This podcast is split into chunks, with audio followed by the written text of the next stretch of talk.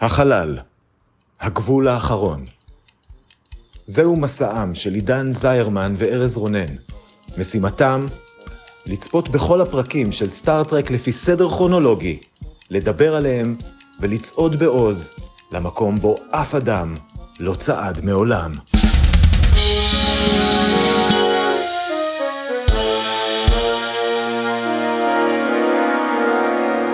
שלום, אני עידן זרמן. ואני ארז רונן.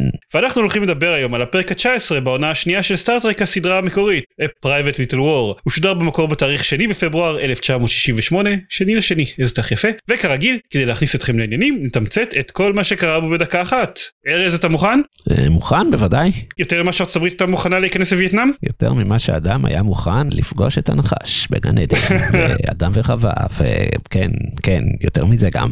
שמח לשמוע. יש. שלוש, ארבע, ו... קירק וחבריו קופצים לבקר בכוכב נחמד ושלב שנראה ומרגיש ממש גן עדן. Mm, שום דבר לא יכול להשתבש כאן. מסתבר שקירק כבר היה בכוכב הזה לפני מלן שנים, והוא זוכר שהאוכלוסייה שם ממש פרימיטיבית ושוחרת שלום. מה רבה הפתעתו כשהוא מגלה שאחד מהשבטים שם משתמש בכלי נשק מזוינים כדי להשתלט במהרה על כל שאר השבטים. יכול להיות שלספינה קלינגונית שמסתובבת בסביבה יש קשר לעניין? קירק מחליט לחקור את העניין לעומק, אז ברור שהדבר הבא שקורה הוא שהוא מותקף על ידי קוף חד קרן ענקי. מזל שאישה מסתורית ואקזוטית שהיא גם במקרה אשתו של הצ'יף המקומי משתמשת באיזה כישוף ממבו ג'מבו כדי להציל את החיים שלו. קירק מוכיח במהרה שהקלינגונים אכן מציידים את בני השבט המרושע בטכנולוגיה עתידנית ומחליט שהתגובה ההגיונית לעניין היא פשוט לצייד גם את שאר בני הכוכב בטכנולוגיה זהה. אתם יודעים כדי שייווצר מאזן אימה והכל יחזור על מקומו בשלום עם המון רובים. הצ'יף המקומי בהתחלה לא מסכים לשתף פעולה עם קירק כי הוא שוחר שלום אבל אחרי שאשתו כמעט נאנסת ואז אה, ממש נרצחת על ידי השבט היריב הוא משתכנע שרובים זה דווקא אחלה הוא מקירק שישגר לו כמה שיותר כאלה סוף טוב הכל טוב. וואו. זה היה פרק.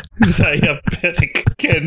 אין לי מה להגיד, תראה. יש לי תחושה שיהיה לך הרבה מה להגיד. את כל מה שהיה לי להגיד אמרתי בתקציר. אני חושב שזה לא נכון, כי יש לנו פה הרבה. כן. קודם כל, אני, אני, דברים שאני רוצה לשים בצד, אלא אם כן יהיה לנו הרבה זמן פנוי, אני רוצה לשים אותם בצד. יש כאן איזושהי אנלוגיה לגן עדן, אוקיי? כן, נכון, אבל זה חלש, חלש. הרובה הוא הנחש, מתייחסים אליו כמה פעמים ל- לרובים בתור נחשים. טוב, תשכפל לי עוד 100 כאלה, עוד 100 נחשים בגן עדן, אבל כן, זה לא הפוקוס העיקרי. גם צריך להגיד שהאישה הזאת של ה chief, שהיא כאילו הייתה כמו אה, מקומית, אינדיאנית כזאת, מכשפת, מאיזה שבט של קוסמות, whatever, היא הייתה כזאת פתיינית כמובן, והיא גם ניסתה לפתות את קירק בדרך, וכל מיני דברים שלא היה לי זמן אליהם בתקציר, אבל היא כן מאוד רצתה רובים, היא מראש הבינה, רובים זה הכוח, אנחנו צריכים רובים, תביאו רובים. אז כן, האנלוגיה הזאת של הנחש היא שם. זהו, ואנחנו אמרנו שאנחנו נדבר פחות על סקסיזם, כן. אז גם את זה אני רוצה לשים בצד, כי הפרק הזה מאוד נשים נשים שק של נחשים, כן. literally. שקים רוצות שק של נחשים, כן, ואז להשתמש כן. בנחשים בשביל להשתלט על הכוכב, כן. כן, מתמרנת את כולם נגד כולם, מ- מחרחרת ריב, מנסה, כאילו פול און, האישה מכשפה. כן, וגם ממש עושה כשפים, כאילו. כן, כן. אז זה הדברים שאנחנו שמים בצד, כי פשוט יש את הפיל הגדול בחדר שהוא מלחמת וייטנאם, פחות או יותר. כן, והמלחמה הקרה, כאילו. ו... כן, זה מאוד לא עדין. אחד מפרטי טריוויה שאני רוצה לציין כבר עכשיו זה שהתסריט המקורי היה רפרנסים יותר בוטים למלחמת וייטנאם ואני לא מבין איך זה אפשרי Nice. בפרק שבו קרק אומר מפורשות ג'י זה כמו הבראש וורס של המאה ה-20 שבהם הם שתי מעצמות על אה, דרבנו קונפליקט מקומי אז כן כן, אז זהו, ואז אה, כן, אתה תוהה. אתה תוהה מה... כי זה מחזיר אותנו אולי לעונה הראשונה שהרגישה הרבה יותר מיליטריסטית. ומיליטריסטית במובן העמוק, שהיא באמת סדרה שחושבת שיכולה להכריז על עצמה כשוחרת שלום, ומצד שני באמת להגיד, כן, בואו נצייד את כולם ברובים, ויהיה מגניב, כן? ולחשוב שזה סבבה. וזה מסר ששונה מאוד בסטארט-טרקים אה, החל מ-The Next Generation, והוא צורם היום. הוא כבר לא, הוא, הוא כאילו צורם היום, ואולי הוא מתחיל לחזור היום מהצד השני, כן? אבל צורם, צורם, צורם לראות אותו. להגנתם הם לא מתייחסים לזה בתור הפתרון הטוב. כלומר קרק מבואס לגבי זה שזה הפתרון מקוי כל הזמן מריר לגבי זה הם כאילו כן מתייחסים לזה בתור שהפתרון של לחמש את שני הצדדים בשביל לשמור על מאזן אימה הוא פתרון רע. אבל הם עדיין מתייחסים מבחינה פרקטית בפרק הם עדיין מתייחסים אליו בתור הפתרון הכי טוב שהם יכולים למצוא לסיטואציה הזאת. וכאילו אני יכול לחשוב על כמה עדיפים. כן, כן. ואז הם עושים את הצעד הנוסף, שאמרנו שאני לא נדבר על, ה... על השוביניזם ונשים את זה בצד וסבבה, אבל הם שוב לוקחים את זה למקום של גבריות. שזה דווקא מעניין, הם ממש אמרו את זה, וגבריות זה נושא שקצת נעלם לנו. אז פה הוא חוזר ובגדול, באיזשהו שלב, קירק מתייחס לשבט שהוא מכיר עם הצ'יף הזה שהם שוחרי שלום והם לא מוכנים להילחם בשבט השני שנושא כבר רובים.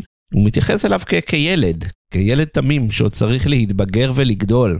מה שקורה לו בסוף הפרק. וכדי להתבגר ולגדול היה צריך שיקרו שני דברים. הוא היה צריך בשלב הראשון אה, להיות נבגד על ידי אישה. כן. אה, שהוא רואה את אה, האישה שלו מנסה לפתות את קירק באיזשהו שלב, ובשלב השני לראות את האישה שלו נרצחת. זאת אומרת, עשו woman in a fridge כזה, ואפילו לקחו את זה צעד יותר, כי גם הכניסו שנאת נשים. אבל אמרנו שנשים את השנאת נשים בצד, כן? בכל זאת זה גישה מוזרה לגבריות. ראוי להגיד שכשהוא ראה את עצמו נבגד זה לא היה מספיק. הוא כלומר הוא הרים את הנשק ותכנן להשתמש בו אבל אז הוא לא לא זרק אותו והתרחק ממנו. כן זה, זה היה השלב הראשון פשוט. הוא היה צריך אה, לא יודע להבין זעם מהו וכן ואז ממש להבין זעם מה. אז נעזוב את זה שכמובן הכל קשור. כאילו הם, הם עושים את ההגבלה הזאת לגבריות אבל הגבריות הזאת באמת קשורה רק בכוח הנשי שבחדר היא לא קשורה לעימות הצבאי. וכאילו הפתרון שלו על הזעם שלו על כביכול אימפוטנציה אני לא יודע שאשתו את קירק, I don't know, הוא להרוג את השבט השני בסוף? I don't know, מוזר. כאילו זה הגבלה מוזרה. ושוב, בסוף היא גם מצדיקה את הפתרון הזה שעל רובים, היא אומרת, אם אתה גבר, אתה צריך בסוף להרים את הרובה. וואלה, לא, לא יודע, כאילו אני לא מסכים, אבל אוקיי בסדר אני לא קירק מצד שני. אתה לא מסכים גם שוב בגדול זה מסר שסטארטרק לא תסכים איתו בעתיד אבל אנחנו כאן באוריג'ינל סיריס שהם כן קרבים יותר. זה באמת זה מיליטנטי במסרי עומק ש... שמרכיבים את הסיפור הזה. כן אנחנו ראינו שאני שוב קצת נכנס למה שתכננתי להגיד בטריוויה אבל הפרק מפורשות תוכנן בתור קומנט על מלחמת וייטנאם. כן, אני בטוח שהם גם הרגישו מאוד הם, אה, חדשניים ו- ומגניבים ושוחרי שלום כשהם כתבו אותו, אבל היום זה, זה צורם. זהו, כשאומרים לך ש- שזה קומנט על מלחמת וייטנאם אתה מצפה שבגלל הגודה, הקונצנזוס היום שזה יהיה ביקורת וכאילו לא. כן. הרמה של הביקורת היא מקסימום באיזה מבט מאוכזב של, של קירק בסוף. כן, אז כל הסמטוחה הזאת של אה, גבריות ומיליטנטיות מאוד לא, לא מוציאה את, את הסדרה בכלל ו- וקירק בפרט מאוד לא מוציאה אותם טוב. נכון. אבל בוא נדבר על ה B plot שלנו קצת. אה, בוודאי. כי הוא לא הוזכר בתקציר בכלל ואני רוצה, אני ממש רוצה להזכיר את זה. יאללה תזכיר. קצת אחרי שהם משתגרים לכוכב אז הצורה שבה הם מגלים את זה שלחלק מהשבטים השבט העירוני יותר שיש לו רובים זה על ידי זה שאחד מהם יורה בספוק ואת כל שאר הפרק קירק מבלה עם מקוי על הכוכב mm-hmm. וספוק נשלח לאנטרפרייז בשביל שיציל לו את החיים שלו אחרי שפגע בו כדור ולצורך העניין מקוי על הכוכב כאמור מגויס פרצוף חדש שלא ראינו עד עכשיו מומחה לרפואה וולקנית יפה שלקח להם כל כך הרבה זמן עד שהם גייסו אחד כזה הוא היה יכול לעזור להם בפרקים קודמים דוקטור מבנגה. Hey. אנחנו מכירים אותו מסדרות מאוחרות יותר אבל גם הוא יופיע עוד איזה כמה פעמים. ייי. אני לא בטוח אם רק עוד פעם אחת או כמה פעמים ב-TOS והביפלוט בגדול הוא אין בו הרבה אבל יש בו הרבה יש בו בעיקר שוטים כן יש בו בעיקר שוטים של ספוק שוכב מאולף לכאורה במיטה אבל עם מבט בכל זאת מאוד מאוד מרוכז ובנגה שמסביר על כן זה תהליך הריפוי של הוולקנים הם נכנסים למדיטציה עמוקה ידה ידה ידה ואת אה, האחות שאפל דואגת לגבי ספוק. ויש כאן איזושהי סצנת שיא אבל נראה לי שאנחנו נדבר עליה בפינות. יש מצב יש מצב. רמז הדין. רמז הדין איזה כיף שאני לא מנחה את הפרק היום. כן אז זה הביפלוט שוב יש עליו קצת איזושהי התקדמות נקרא לזה או קומנט על יחסי צ'אפל ספוק אבל כן הוא כאן בעיקר בשביל להראות את uh, צ'אפל מודאגת ספוק במבט מרוכז וכאמור uh, הסצנה שאנחנו נדבר עליה בקרוב אנחנו רוצים לעשות משהו לגבי הפרק לפני הפינות? כן אני אהבתי את הקופים חדי הקרן. כן המוגטו. כן המוגטו ש... שגם בפרק המאוד רציני הזה אז מצאו דרך להלביש אנשים בתחפושת מרהיבה של ביגפוט חד קרן קוף מגניב אז uh, כל הכבוד. כן אנחנו רוצים להגיד משהו על הקלינגונים כי אין המון אני חושב אבל כן, קלינגונים רוסים לא יודע כן מחרחרים ריב על ידי להביא רובים פרימיטיביים לאחד השבטים ולשפר אותו בצורה מאוד מאוד הדרגתית שזה קצת מוזר זו תוכנית מוזרה. כן, הכל מוזר. כל הפרק הזה היה מוזר. כן. כביכול זה היה ב Neutral Zone, אז הם לא יכלו כאילו להשתלט עליהם ישר. למה לא בעצם? אם הם כבר עושים את זה, הם היו, אני לא יודע, כן, כן נו בסדר. התוכנית שלהם מוזרה. גם קירק מדבר על זה שהם לא רוצים לדווח לסטארפליט על זה שהקלינגונים מפרים את ההסכם, כי הם לא רוצים שהקלינגונים ידעו שהאנטרפרייז נמצאת כאן, אוקיי, אבל באיזשהו שלב הם מגלים ש... האנטרפרייז נמצאת כאן, שקירק נמצא על הכוכב אז אוקיי אולי זה הזמן לדווח לסטארפליט על מה שקורה פה במקום לעשות את הפתרון המאוד מוזר שלך עם שכפול רובים אבל אוקיי בסדר. כן מוזר טוב נו לפחות הפעם הוא לא גובה מהם protection גם שיפור מסוים בהתמודדות שלו עם המצב. זה נכון. טוב נעבור לפינות? בוא נעבור לפינות. בפינת הטריוויה שלנו הזכרתי כבר את הרפרנסים המאוד מאוד עדינים למלחמת וייטנאם ושהרפרנסים המקוריים היו יותר בוטים. עוד קצת דברים קטנים. בתסריט המקורי הקלינגון על הפלנטה שגורם לכל הבלאגן הזה היה קור מהפרק Errand of Mercy ואחד המפיקים בוב ג'סטמן שהוא קרא את התסריט ביקר את הנקודה הזאת בקטע של אוקיי יש לנו מיליארדי כוכבים בגלקסיה ומיליוני כוכבים מ class M וקירק נתקל בקלינגון האחד ש... שהוא נתקל בו עד עכשיו שהצליח להביס אותו כאילו נו באמת pick someone else. בוא נכון. כן זאת הערה שנראה לי הייתה יכולה מאוד לעזור להרבה מאוד פרקים אחרים בסדרה ש...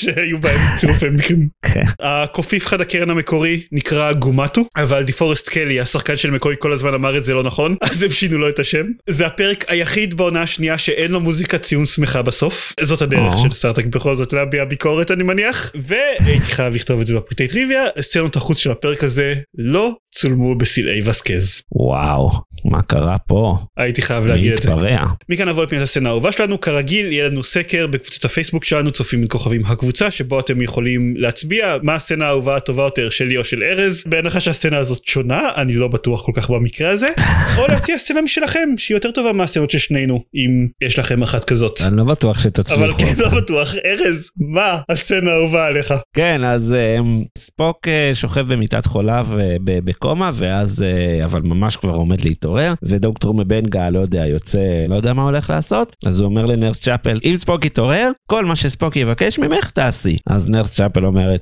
קינקי אבל סבבה זורמת. ואז ספוק מתעורר ואז אומר אה, תני לי סטירה. וכזה וואט? תני לי סטירה אבל אני לא רוצה תני לי סטירה ואז היא נותנת לו סטירה יותר ואז היא בוכה ואז היא נותנת לו עוד. סטירה ואז מבנגה מגיע וגם מבנגה נותן סטירות ויש פשוט קרב סטירות. סקוטי מנסה לעצור אותה מה את עושה אישה וכאילו מחזיק אותה אבל אז מקבן גם מתפרץ. כן, נכון נכון גם הוא הגיע ככה מרפאים וולקנים מסתבר נותנים כן. להם סטירות זה היה מאוד מוזר ומאוד אוקוורד ונהדר שזה בעיקר מצחיק שמבנגה לא אמר לה תקשיבי.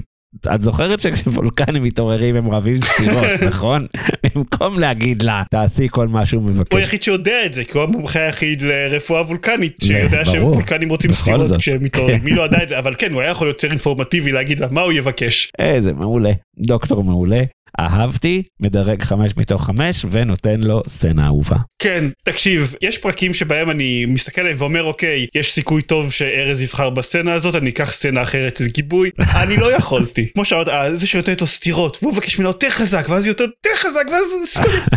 פשוט הייתי צחקתי בכיתי זה היה איזה כל פרק. הפרק היה שווה בשביל הסצנה הזאתי אין אני לא יכול לבחור סצנה אהובה אחרת אין שום סצנה אהובה אחרת וזה פרק שהיו בו סצנות טובות כן כאמור היה קוף חד קרן שהלך מכות עם קרק פעמיים זה נכון והייתה אישה פתיינית כן. אה, נחשית מכשפת. האחות צ'אפל נותנת סטירות לספוק מצטער כן מצטער זה היה הסקר השבוע ככה זה. כן טוב. נראה אתכם מתעלים עלינו קהל. כן. ועכשיו לפינה של המטופשת המתחלפת שבה בתקווה כן יהיה לנו תשובות שונות לשאלה. השאלה שלנו הפעם היא ארז אם אתה היית מרגל רוסי בחדר הכתיבה של סטארטרק איזה מסרים נוספים היית מכתיר לפרק? שאם אתם אמ, רוצים אתם יכולים לראות מה שווה הדוב ביוטיוב. ואז יש שיר כזה טה טה טה טה טה טה טה את מה שווה הדוב חפשו כי זה רוסי גם. אוקיי סבבה. זו התשובה שלי מה לעשות? בסדר לא אוקיי אני לא מבקר. אני הייתי מנסה לרמוז בפרקים שקפיטליזם זה שיטה פגומה ושסוציאליזם וקומוניזם זאת הדרך לעתיד. חשוב. ונראה שבגדול אם זה מה שניסיתי לעשות אז די הצלחתי going forward בסטארטרק אז אה, ניצחתי. תכלס כן. כל הכבוד עבודה טובה comrade תודה תודה תודה ועכשיו נעבור לפינת ה top 3 המתעדכן שלנו שבה אנחנו בודקים אם בעצם רשימת ה top 3 פרקים שלנו בעונה משתנים. בעקבות הפרק הזה. ספוילר לא. אה, ה top 3 הנוכחי של ארז הוא במקום השלישי Journey to Babel במקום השני The Doomsday Machine ובמקום הראשון Mirror Mirror. ארז היי כן עידן מה העניינים? האם ב Private Little War. פרק הכאוס והסתירות כן. נכנס לרשימה הזאת? מה אתה חושב? אני חושב שאין סיכוי. נכון, אתה צודק. כן, גם אצלי, כשבמקום השלישי יש את Trouble with Tribbles ובמקום השני והראשון את Journey to Babel ואת Doomsday Machine כמו אצל ארז, אבל טיפה יותר גבוה. גם אצלי הפרק הזה לא נכנס לטופ שלוש, הוא לא פרק רע,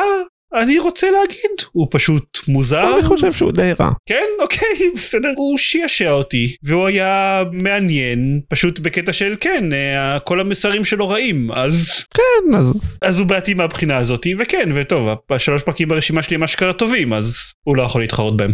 זה הכל? נראה לי שכן. טוב, אז זה הכל. להפעם אתם מוזמנים לבקר אותנו בקבוצת הפייסבוק שלנו צופים בין כוכבים הקבוצה ולעשות לנו לייק לעמוד שלנו בפייסבוק צופים בין כוכבים שם אנחנו נעלה את הסקר על הסצנה האהובה כמו שאמרנו ובאופן כללי מדברים שם על פרקים וכאלה נחמד שם בשבוע הבא אנחנו נחזור עם הפרק return to tomorrow וואו. מעניין אותי אם זה רפרנס ל-tomorrow is yesterday טריפ זמן אתה עושה לנו כאן בשבוע הבא. כן. נגויה על return to וואו. כן. אני צריך לחשוב על מה שאמרת. זה, זה עמוק עמוק כמעט כמו אנלוגיה לגן עדן תודה לך ארז תודה עידן. ונתראה בשבוע הבא ביי. ביי ביי